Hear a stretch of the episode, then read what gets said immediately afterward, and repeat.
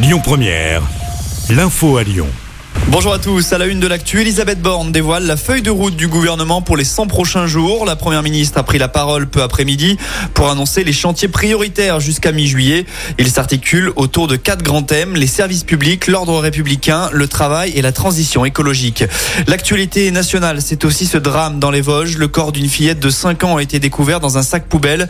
Un adolescent de 16 ans a été placé en garde à vue et a été entendu par les enquêteurs dans cette affaire. La mère de la victime avait signalé sa disparition hier. Retour chez nous avec le parcours de la manifestation lyonnaise du 1er mai qui a été dévoilé. L'intersyndicale du Rhône espère une mobilisation massive. À Lyon, le cortège partira de la place Jean Jaurès pour rejoindre la place Bellecour. Le rendez-vous est donné à 10h du matin. Les manifestants passeront notamment par le cours Gambetta, la place Gabriel Péry et le pont de la Guillotière. Du côté de Villefranche-sur-Saône, un rassemblement est aussi prévu à 10h sur la place du Promenoir. Dans l'actualité locale, la préfecture du Rhône condamne et apporte son soutien à la victime après l'agression d'une inspectrice du permis de conduire. Ça s'est passé avant-hier à Saint-Priest. Un candidat qui n'arrivait pas à répondre à une question technique pendant l'examen a insulté et menacé de mort l'inspectrice. Une plainte a été déposée. C'est déjà la troisième sur les 12 derniers mois pour ce genre de fait dans le Rhône.